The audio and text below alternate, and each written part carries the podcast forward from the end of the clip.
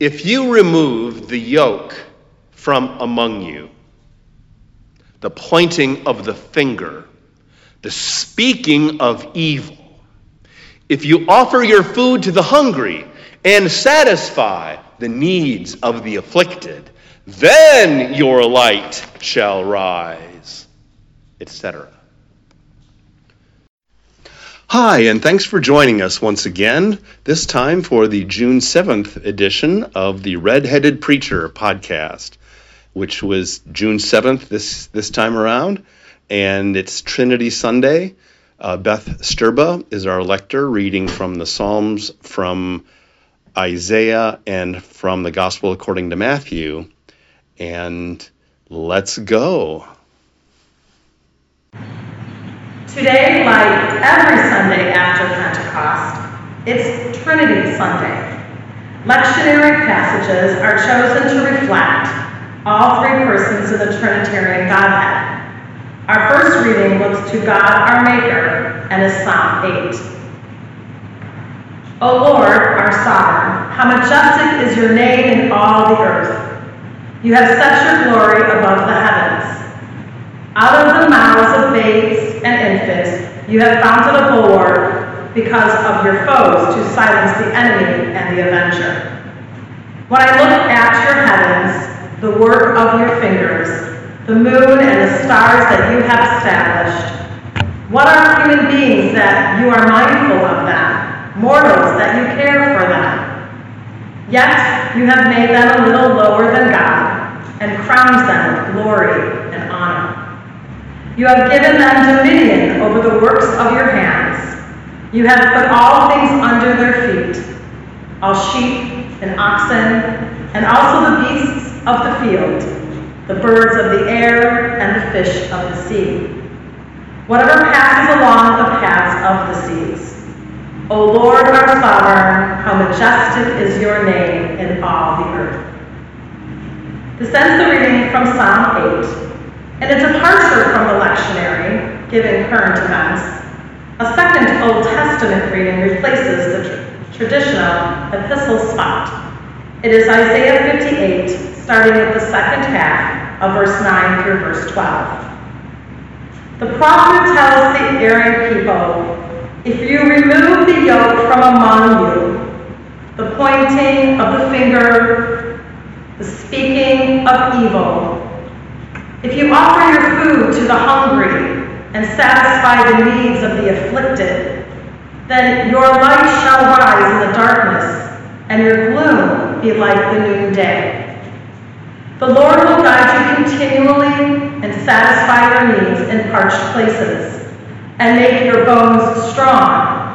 And you shall be like a watered garden, like a spring of water whose waters never fail. Your ancient ruins shall be rebuilt. You shall rise up the foundations of many generations. You shall be called the repairer of the breach, the restorer of streets to live in.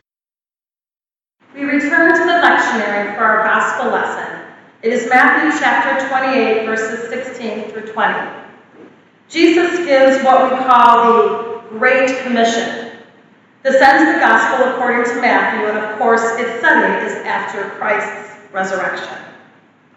Now, the eleven disciples went to Galilee to the mountain to which Jesus had directed them. When they saw him, they worshipped him, but some doubted. And Jesus came and said to them, All authority in heaven and on earth has been given to me. Go, therefore, and make disciples of all nations baptizing them in the name of the Father and of the Son and the Holy Spirit, and teaching them to obey, everything that I have commanded you. And remember, I am with you always to the end of the age. Here ends the reading of the Gospel and the Scriptures for today's service. May God add to us a wise and generous understanding of this the Word of God for the people of God. I imagine that among you good folks participating in this virtual service today, there are at least two categories of hope about this message. One hope is, you know, I hope he does not talk about what's been going on in our country lately and preach about racial injustices past and present or, or protests again. I come to church to get away from that for a while. The other category is I hope he does. The church has to speak up and be active in the work of racial reconciliation. It's part of what the larger gospel is all about, and this is the time. You know, there might be a third category too. I hope he does a little bit of both, if that's possible. Well, you'll notice that the hymn after our sermon today was just written this week by my friend, the Reverend Carolyn Winfrey Gillette. And the title is the first line There is a time for silence. There is a time for silence, as my friend wrote. During times of silence, you and I can listen and learn. We listen to the scripture lessons for today. Psalm 8 on Trinity Sunday calls us to rejoice in our Creator God and the spectacular nature of God's handiwork and of God's thoughts behind humankind's creation. What are human beings that you are mindful of them? Yet, you have made them a little lower than God and crowned them with glory and honor. You have given them dominion over the works of your hands. My study Bible's footnote offers this interesting comment God has given human beings a share in his own dignity by conferring on them dominion over the rest of creation a share in God's own dignity, crowned with glory and honor. Wow.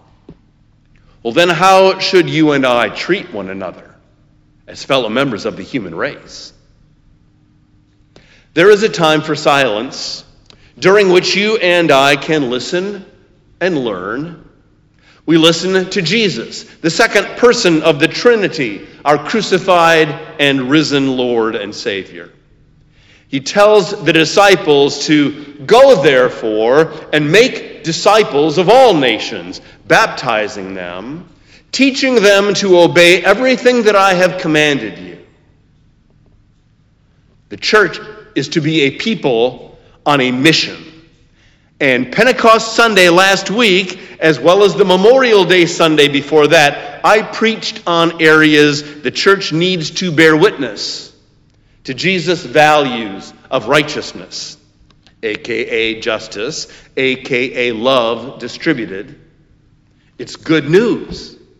We are commissioned by Jesus and then empowered by God's Spirit to bring God's good news where it is needed in languages people can understand, in ways that make a difference in their lives and souls, which agape love makes. We are to bring folks the loving, truth speaking, forgiving, people honoring, and nonviolent ways of Christ.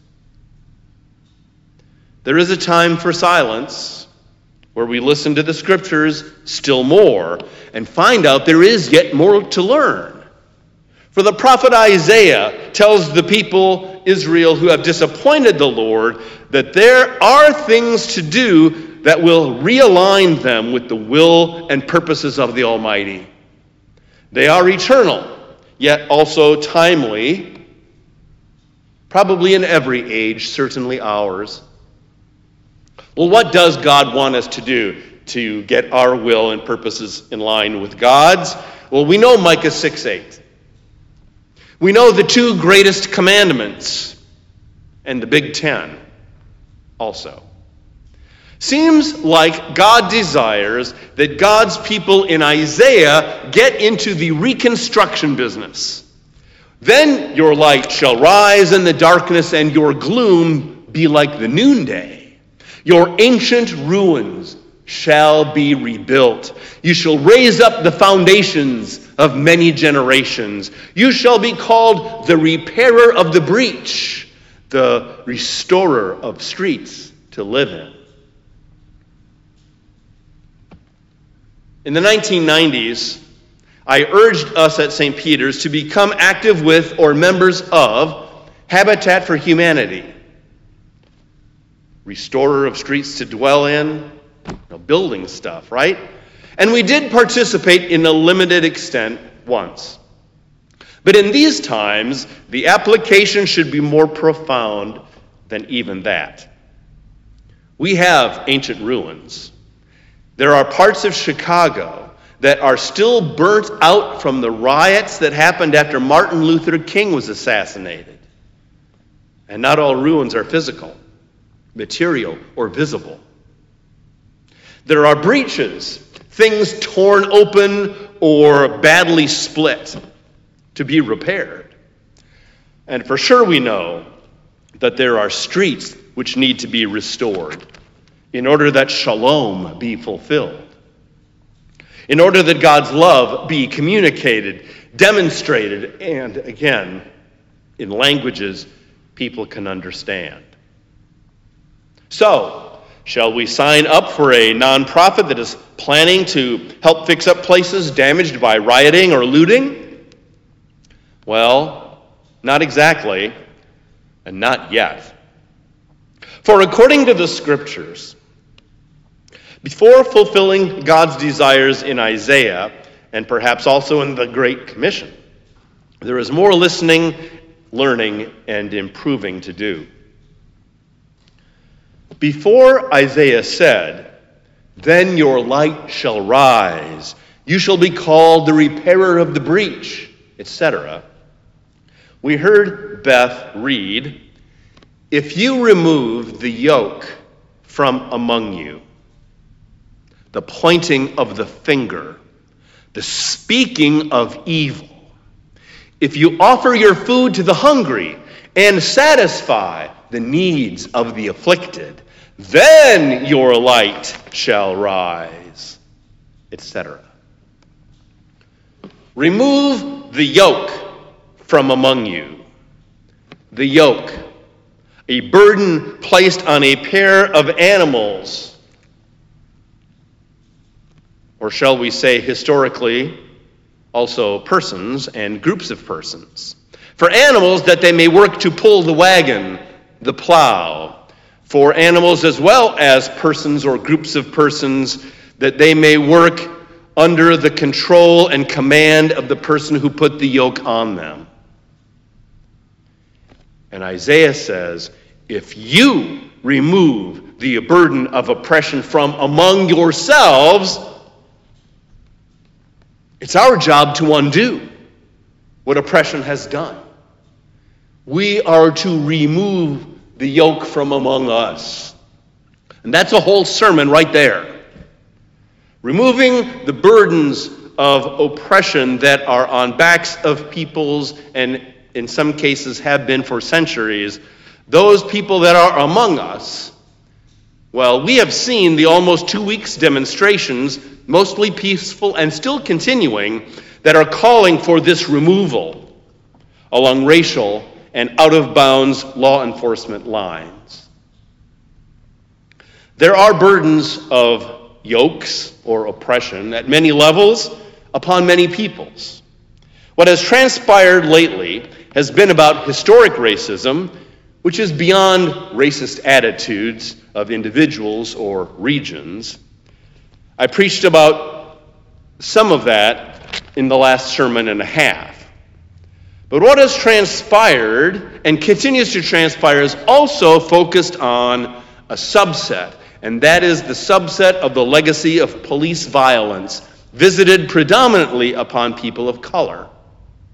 To these, to these, the church has been commissioned to bring the exhortations of the prophets, the teachings of Jesus, and Psalm 8's understanding of how highly God values humankind.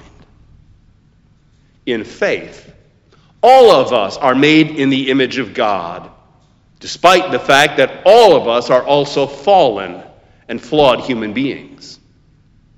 God's love abides. It stays, it remains. God's hopes for the streets to be rebuilt, the breaches to be repaired, and the good news to be lived out, that's also everlasting. But so you and I have work to do, and there is a time so for silence. In Friday's Tribune, the Chicago Tribune, Adrienne Pitts, who is a general counsel of a Chicago based broker, dealer, and investment bank, wrote on the perspective page, I quote, According to data from the Minneapolis Police Department, out of 237 neck restraint reports filed since 2015, including the kneeling on the neck technique, approximately 60% of the suspects were black, including at least three teenagers. That's over 140 black men who were brutalized with a horrifying technique used more regularly against them than their white counterparts. In a city where blacks represent less than 20% of the people's of the city's population. That's evidence, if not proof, of what's called institutional racism. That is racism which occurs within institutions like schools, workplaces, government agencies, in which the policies and practices routinely produce outcomes that are unjust against people of color. Let me say that one last time. Which the policies and practices routinely produce unjust outcomes against people of color.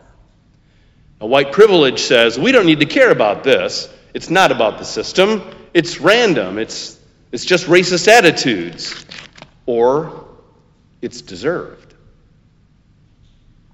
This from Maya Hoskins, contributor to Forbes magazine.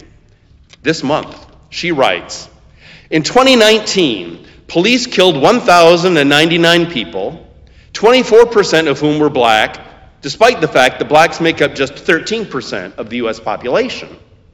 Blacks are also three times more likely to be killed by police than whites, yet are 1.4 times more likely to be unarmed compared to whites. Moreover, 99% of killings by police between 2013 and 2019 did not result in a conviction. Much of what we've observed, Ms. Hoskins wrote, much of what we've observed from the black community this weekend is a reflection of the pain and anger associated with the invisibility and lack of value for blacks' lives in America. End quote. Nearing the end, we who mark Trinity Sunday, celebrating that we celebrating that we know God as creator, Christ and sustainer, or Father, Son, and Holy Spirit, making us in God's own image, bringing salvation and the way of life through Jesus the Christ, and then creating and renewing the church of Jesus Christ for the great commandment by the Holy Spirit. We're all equally made in God's own image, which Psalm 8 says that's awesome. That applies to every day and to our perspective on today's issues. We are a people of transformation, of mercy and love and justice, who are sent out by Jesus and empowered by the Spirit to bring this good news and make followers of it around the planet. We are people upheld by the power, the same power, the Spirit that raised Jesus from the grave, so we will not be bowed or cowed. We have much to bring to discussions of deconstructing things like needless police violence, period, and needless police violence against people of color and LGBTQ persons, particularly without being naive about the very hard jobs police do. I have recently run across something called Eight Can't Wait, proposed by Campaign Zero. It's not exactly new.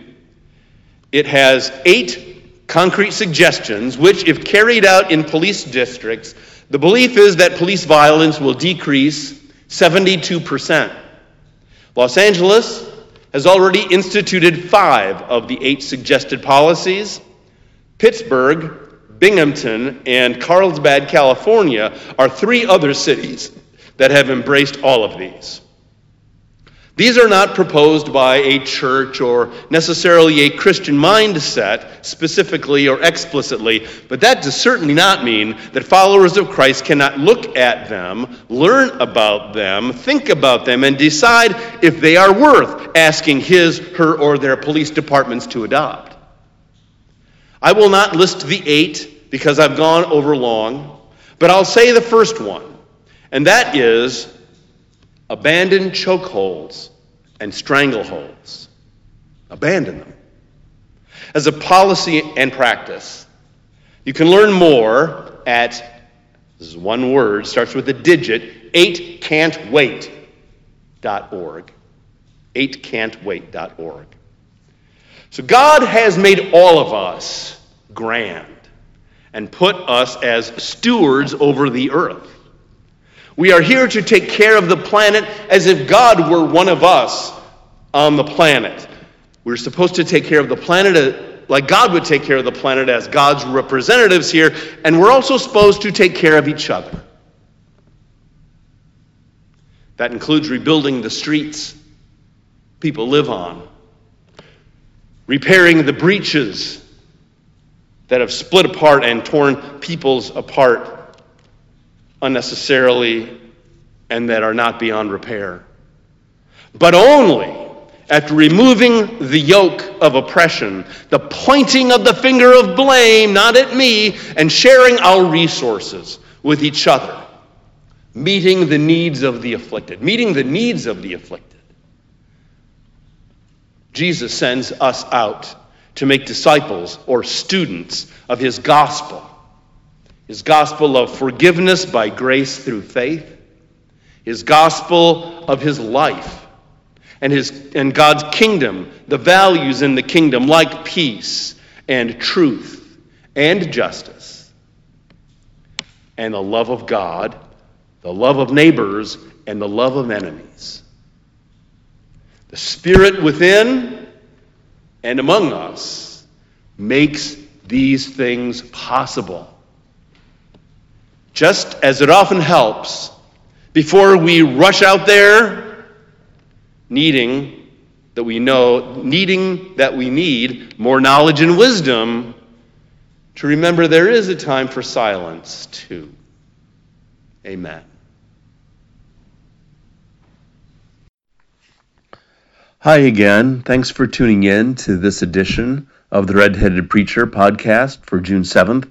These are very significant times we are going through. I hope you felt the message today was helpful and meaningful for navigating these times among so many other messages that are out there. Thanks again for listening. I hope you'll continue to as we continue to navigate these times uh, with the Word of God, the Spirit of God, the Church of Jesus Christ, and one another doing the good we can in the ways we can for the good of all. And in His name, I conclude this edition and thank you probably a third time for listening. God bless your week. Bye.